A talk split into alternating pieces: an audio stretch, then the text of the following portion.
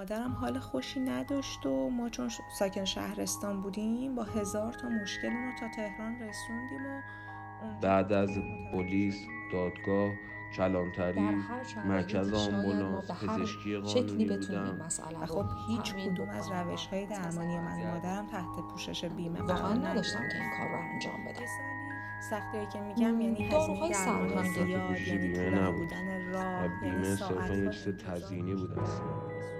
سلام اینجا رادیو رهاست قراره تو اپیزودهای مختلف این پادکست به بحث نابرابری و آسیبهای اجتماعی با نگاه جامعه شناسانه بپردازیم. این رادیو متعلق به مؤسسه رحمان و قصد داریم به وسیله اون پژوهش های انجام شده در مؤسسه رحمان رو با زبانی ساده تر با شما در میون بذاریم. در سومین اپیزود این پادکست به سراغ بحث نابرابری و سلامت رفتیم.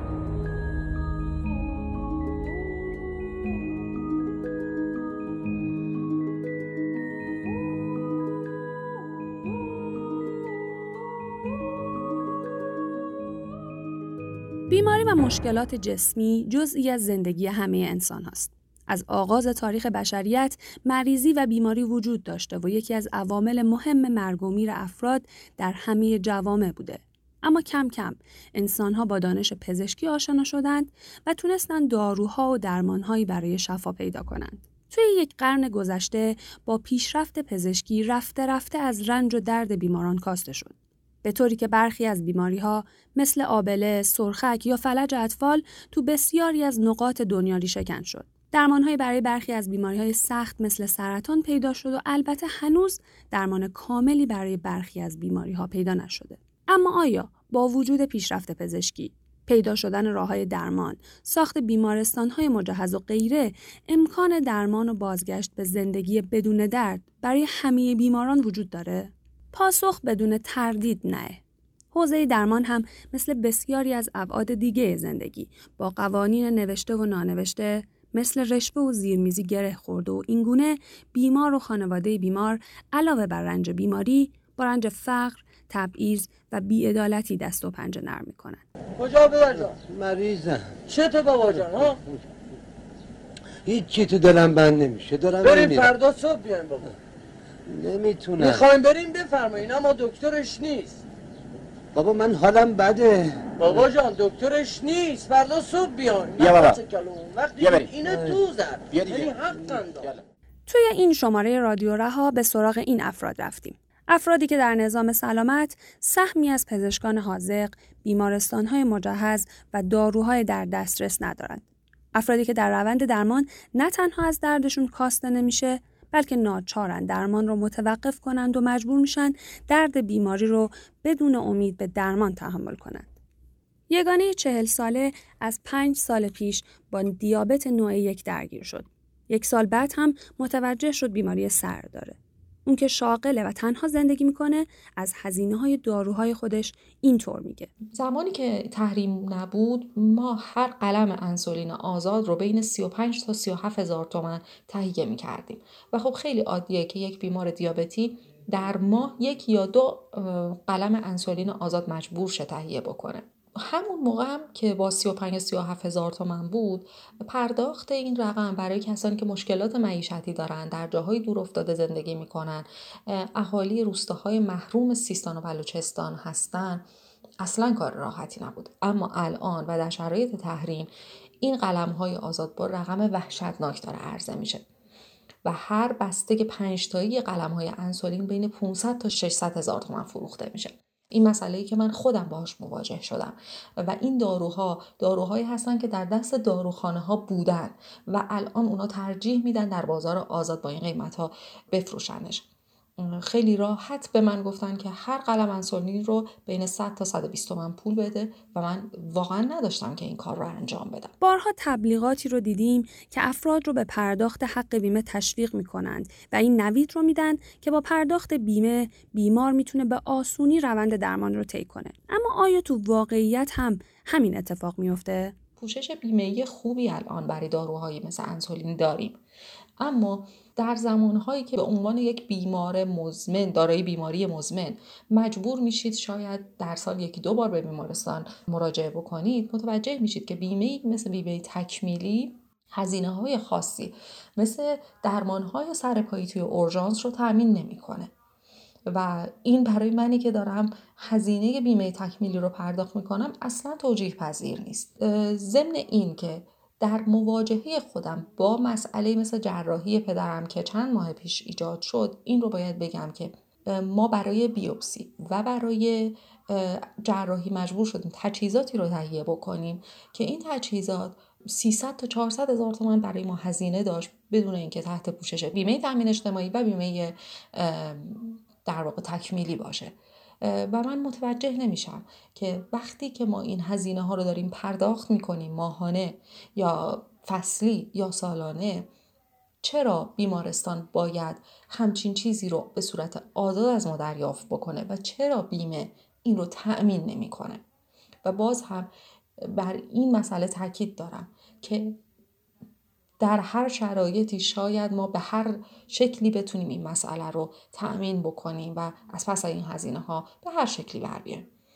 اما فقط به این فکر کنیم کسانی هستن تو روستاهای دور افتاده کشور که این هزینه ها براشون کوه های بزرگ غیر قابل جابجا کردن. و واقعا نمی‌دونم که اونا چجوری با این مسئله کنار میان.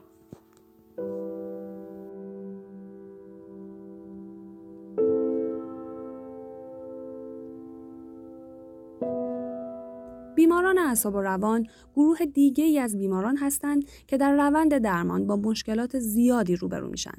پرستو یکی از هموناست. دختری 28 ساله که درمان روانپزشکی رو حدود 5 سال پیش شروع کرده. روز اول که ویزیت شدم با اینکه مادرم سالها قبل از من بیمارشون بودن اطلاعی از هزینه درمان نداشتم و وقتی شنیدم اولش پشیمون شدم که چرا این دکتر انتخاب کردم اما بعدترش متوجه شدم که هزینه درمان بیماران روانی کلا بالاست و مربوط به یه پزشک خاص نمیشه. همین درمان منو گاهی به تعویق میندازه. اینکه ندونی این ماه چقدر هزینه ویزیتت میشه بقیه روش های درمانی بهش چقدر اضافه شده و تو چقدر باید براش در نظر بگیری. و خب هیچ کدوم از روش های درمانی من و مادرم تحت پوشش بیمه قرار نگرفت. نظام سلامت کشور این دسته از بیماری ها رو اساساً اولویت خودش نمی‌دونه. موضوعی که دکتر سعید مدنی پژوهشگر مسائل اجتماعی هم که در این اپیزود همراه ما شده اون رو تایید می‌کنه. طبیعتا تحت پوشش قرار نگرفتن بیماری های و اختلالات روانی و امثال اون ناشی از هر دو سوی قضیه است. یعنی از یک طرف دولت تمایلش به اینه که هزینه های کمتری و منابع کمتری رو صرف بخش سلامت بکنه و از سوی دیگه در درون بخش سلامت هم درک روشن و کافی راجع به اهمیت سلامت روان وجود نداره و چون پزشک محور هم هست اصولا پیوند بین سلامت و توسعه رو درک نمی‌کنه و به همین دلیل هم کمتر توجه می‌کنه به اینکه مثلا عدم سلامت روان چه تبعات آثاری می‌تونه بر روی تقلیل و تضعیف نیروی انسانی یک کشور داشته باشه مشکل بیماران اعصاب و روان زمانی بدتر میشه که این بیماران مجبورن برای اینکه تحت نظر روانپزشکی توانمند باشند به شهر بزرگتری مراجعه کنند و ساعتها در مطب انتظار بکشند. من چند سالی است که یه روانپزشک خوب دارم و خیلی هم به دانش و توانمندیش اعتماد دارم. طوری که سالهاست با وجود سختی هایی که هست همچنان درمانم و پیشش ادامه دادم. سختی هایی که میگم یعنی هزینه درمان زیاد یعنی طولانی بودن راه یعنی ساعتها انتظار پشت در اتاق. اینا به حرف ساده است اما اگه تحمل یکیشون رو نداشته باشی واقعا ممکنه روند درمانت متوقف بشه. چند ماه پیش همین دکتر رو به یکی از دوستان معرفی کردم و خودم هم همراهش رفتم. دو سه ساعتی که معطل شدیم هیچ. این برای بیماران روانی خیلی زمان زیادیه. بعد دوتا تست ازش گرفتن بعد مشاوره. چیزی که دکتر تجویز کردن حداقل ده روز چیزی شبیه به شک به مغز بود. هزینه هر جلسه غیر از هزینه ویزیت چیزی حدود 900 تا یک میلیون تومن. هر جلسه. که خب این مبلغ برای قشر متوسط می‌تونه خیلی زیاد باشه. مشکل بعدی این بود که دوست من باید دو هفته تهران میموند و خب تو این شهر هیچ دوست و آشنایی هم نداشت. به خاطر همین درمانش رو شروع نکرد و به گرفتن دارو بسنده کرد.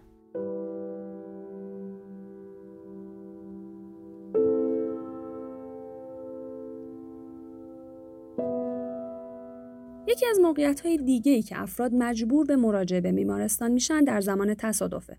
امیر که در شرایط بسیار دشواری با این وضعیت روبرو شده از تجربه تصادف در دوره سربازیش میگه. تصادف رانندگی بود که زانوی من به شدت آسیب دید. اتومبیلی که به من زد فرار کرد و من موتور سوار راکب موتور سوار بودم. شکر خدا خب تو اون تصادف بیهوش نشدم و هوشیار بودم.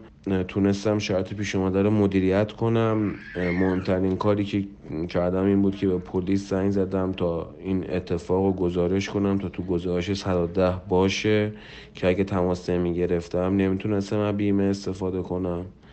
تو اون زمان که من بیمارستان وارد شدم و تو ویزیت اول تشخیص شکستگی بود و واقعا واقعا یکی از بهترین دکترای اون بیمارستان منو ویزیت کرد. بعد گچ گرفتی بر تجربه ای که داشت از ورم پای من تشخیص داد که من باید به سونوگرافی برم و تو سونوگرافی مشخص شد که لخته خونی تو پای من ایجاد شده که این لخته خون با حرکتش باعث آمبولیا همون سکته میشه. با تمام این تفاصیل تقریبا دو سال و دو سه ماه بعد از باز کردن گرچه پام که خودش سه ماه طول کشید درگیر نامنگاری های اداری پلیس دادگاه کلانتری مرکز آمبولانس پزشکی قانونی بودم. و همین دلیل خیلی از افراد وسط کار دیگه بیخیال پیگیری میشن و دنبال این مراحل نمیرن چون هم سخته هم هزینه داره هم خیلی طولانیه خیلی طولانیه. با چندین ارگان شما باید برید و بیاید و میگم اگر کسی کارش آزاد باشه شاید بتونه بره بازم خیلی وسط های کار بی خیال میشن یکی از متغیرهای مهم تو سنجش کارایی نظام سلامت بررسی وضعیت هزینه های پرداخت از جیب بیمارانه. این شاخص بیانگر نسبت هزینه های پرداختی بیماران در هنگام دریافت خدمات سلامت به کل هزینه های سلامت کشوره. در مورد اینکه دولت چه کارهایی برای کاهش از اینهای پرداخت از جیب می‌توانه انجام داد بعد توضیح بدم که دو دیدگاه یا دو رویکرد وجود داره. یکی اینکه دولت با مانورایی در درون بخش سلامت سعی کنه که هزینه رو کاهش بده و پرداخت از جیب رو کاهش بده. یک روی کرده این دیگه اینه که دولت با بهبود سیاست ها و شاخص های اقتصادی کلان بتونه که تاثیر بگذاره بر هزینه های سلامت. به عبارت دیگه اگر که مردم کمتر فقیر بشن اگر نابرابری کمتر بشه اگر بیکاری کاهش پیدا بکنه و اگر که تولید ثروت بهتر صورت بگیره یا به عبارت دیگه نرخ رشد اقتصادی رو به بالا باشه میشه انتظار داشت که تا حد زیادی هزینه های از عجیب هم کاهش پیدا بکنه و سهم اون در کل هزینه های خانوار کاهش پیدا بکنه. هر قدر خانواده بیمار مجبور باشه بخش بیشتری از هزینه های خدمات رو بپردازه احتمالا بیشتر هم در معرض سقوط به دهک های پایین جامعه قرار می‌گیره. همچنین احتمال داره فقر و بیپولی رو به واسطه هزینه های کمرشکن درمان تجربه کنه. اینکه چه بیماری هایی زیل نظام بیمه و پوشش بیمه قرار بگیرند متأثر از نوع سیاست اجتماعی.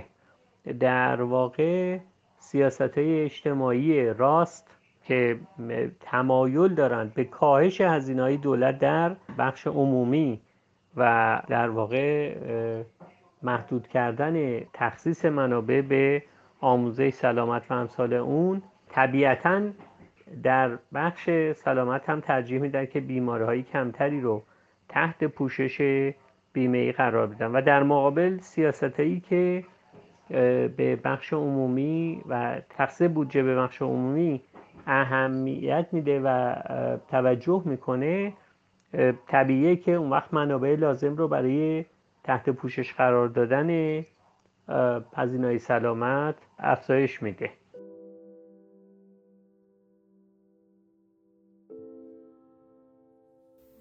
داروهای سر هم گرون هستند و هر نسخه داروهای سر بین 200 تا 250 هزار تومن 300 هزار تومن هزینه داره و برای کسی که هر ماه هر دو ماه یک بار این نسخه رو باید دوباره تهیه بکنه کار راحتی نیست اگر مشکلات معیشتی داشته باشه که دیگه بدتر هم میشه آمارها نشون میده ایران یکی از بدترین کشورها در شاخص پرداخت از جیب بیمارانه.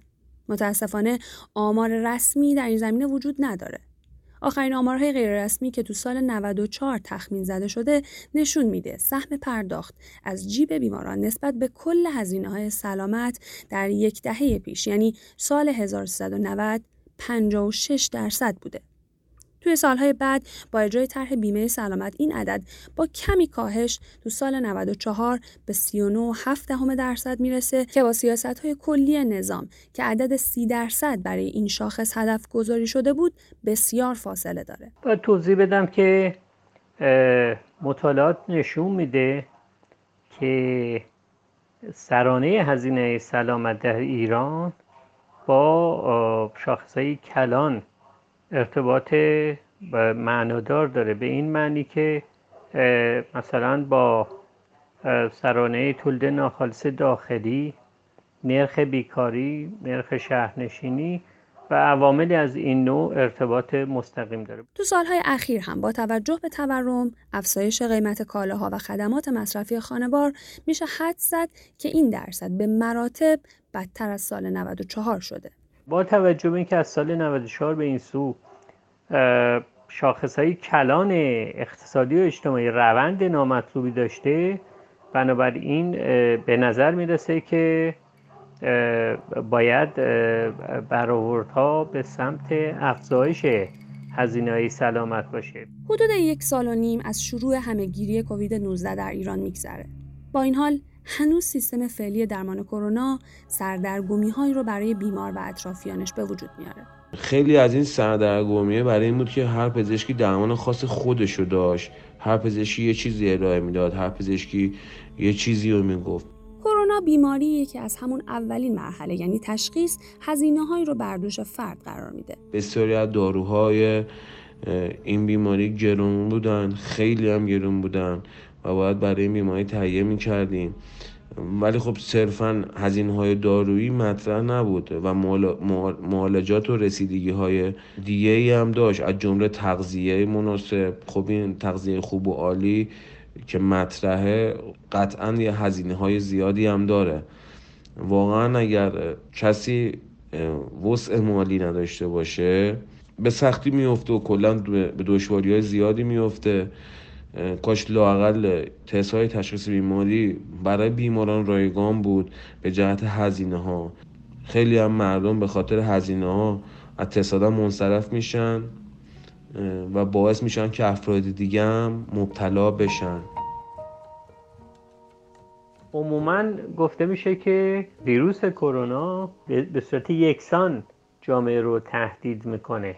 یعنی برای کرونا طبقات فقیر و فرودست یا افراد در طبقات بالادست یا متوسط تفاوتی نمی‌کنه و همه اونها در معرض تهدید ابتلا به کرونا هستند اما این واقعیت متضمن یک خطا هم هست و اون اینکه افراد در طبقات مختلف اجتماعی به میزان کاملا نابرابری در معرض شرایطی قرار می‌گیرن که امکان ابتلای اونها رو به ویروس فراهم کنه. به این اعتبار به نظر می‌رسه که مشکلات طبقات فرودست مشکلات جدی در مواجهه با ویروس دارن. به این معنی که از یک سو به دلیل زندگی روزمره به دلیل اینکه ناچارند که منابع درآمدی خودشون رو برای تأمین سفره غذاییشون روزانه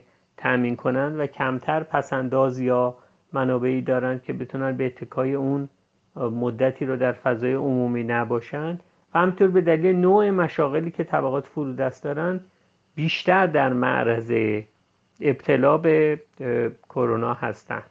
از سوی دیگه طبقات فرودست به دلیل فقر از در گروه های پرخطر قرار دارند. یعنی به دلیل اینکه از سلامت کافی برخوردار نیستند در واقع به بیماره های مختلفی مبتلا هستند به بیماری مزمن مبتلا هستند که قادر به درمان اون هم در گذشته و نه در حال حاضر نیستند. به این ترتیب اونها بیشتر در معرض خطر قرار می گیرند به این اعتبار طبعات و آثار بیماری کرونا بر طبقات فرودست بسیار جدیتر از طبقات فرادسته طبعات و آثار چنین وضعیت هم اینه که شکاف های اجتماعی به صورت مستقیم یا غیر مستقیم به واسطه این نابرابری افزایش پیدا می‌کنه. بیماری و مرگ در طبقات فرودست به دلیل کرونا و به دلیل بیماری دیگه بیشتر افزایش پیدا می‌کنه و این می‌تونه که آثار و عواقب خیلی جدی بر تداوم فرق در بین گروه های نابرخوردار داشته باشه. دکتر مدنی در ادامه به وظایف دولت در این زمینه اینطور اشاره می‌کنه.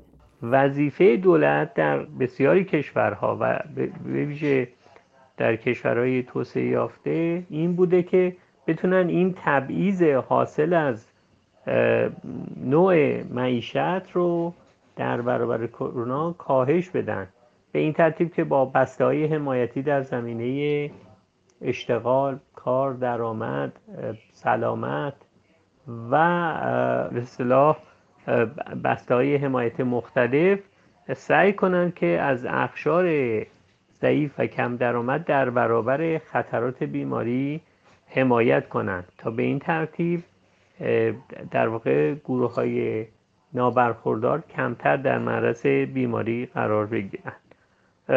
اما متاسفانه چنین سیاستهایی در ایران کمتر مورد توجه قرار گرفت و در واقع با ایده اینکه هزینه منابع کمتری رو تخصیص داده بشه به به مقابله با ویروس طبیعتا گروه های نابرخوردار با حال خود رها شدند امروزه در دنیا تامین سلامت عمومی یکی از وظایف مهم دولت ها تلقی میشه. تو کشور ما هم بر اساس اصل 29 قانون اساسی سلامت حقی همگانیه و تأمین اون در تعهد قطعی دولته. با این وجود پژوهش ها نشون میده برای رسیدن به این مهم راه درازی در پیشه. مطالعات نشون میده که شاخص فلاکت رابطه مستقیمی با هزینه سلامت داره. به این معنی که گروه هایی که زیر شاخص فلاکت قرار می‌گیرند به سرعت می‌تونند که در معرض بیماری قرار بگیرن زیرا که قادر به پرداخت منابع کافی برای حفظ سلامت خودشون نیستند. اگر که سیاست کلان به نحوی باشه که فقر نابرابری تورم و امثال اون را افزایش بده به این ترتیب مداخلات در درون بخش سلامت هم چندان کارایی و اثر بخشی خودشون ندارن. اما اگر که اون فرایند کلی بهبود پیدا کنه اون وقت میشه که انتظار داشت که با اتخاذ سیاست هایی که اصلاح سیاست های حمایتی در بخش سلامت و سیاست های توضیحی مناسب در دسترسی به خدمات سلامت. میشه انتظار داشت که پرداخت از جیب کاهش پیدا بکنه در بخش سلامت. به نظر می‌رسه که بدون بهبود سیاست اقتصادی کلان این سیاست های در بخش سلامت چندان کارایی و اثر بخشی ندارند نمونه بارز اون هم در طرح اصلاح ساختار سلامت بود که متاسفانه به رغم هزینه هنگفتی که در اون زمینه انجام شد نتونست به صورت پایداری سهم از جیب هزینه سلامت رو کاهش بده و به طور موقتی این رو کاهش داد. اما بلافاصله بعد از یک تا دو سال مجددا هزینه های سلامت و پرداخت از جیب بسیار افزایش پیدا کرد سومین اپیزود رادیو رها همینجا به پایان می‌رسه. این رادیو متعلق به مؤسسه رحمانه و توی این شماره همونطور که شنیدین به بحث نابرابری و سلامت پرداختیم. منبع اصلی ما توی این شماره مقاله عدالت در سلامت به نویسندگی محمد رضا واعظ مهدوی و زینب واعظ مهدوی بود. این مقاله در کتاب های اجتماعی و نابرابری دومین گزارش وضعیت اجتماعی ایران منتشر شده. بیشک این شماره از رادیو رها ساخته نمی‌شد مگر با همراهی یگانه پرستو و امیر که تجربه های خودشون رو در اختیار ما قرار دادن. همچنین متشکریم از آقای دکتر سعید مدنی پژوهشگر مسائل اجتماعی ایران که به عنوان کارشناس تحلیل های خودشون رو ارائه دادند. کارشناس پژوهشی این شماره از رادیو رها شهاب الدین شهسوارزاده است. عطیه ملک زاهدی سناریوی این شماره رو نوشته و تدوین با سارا زاره بوده.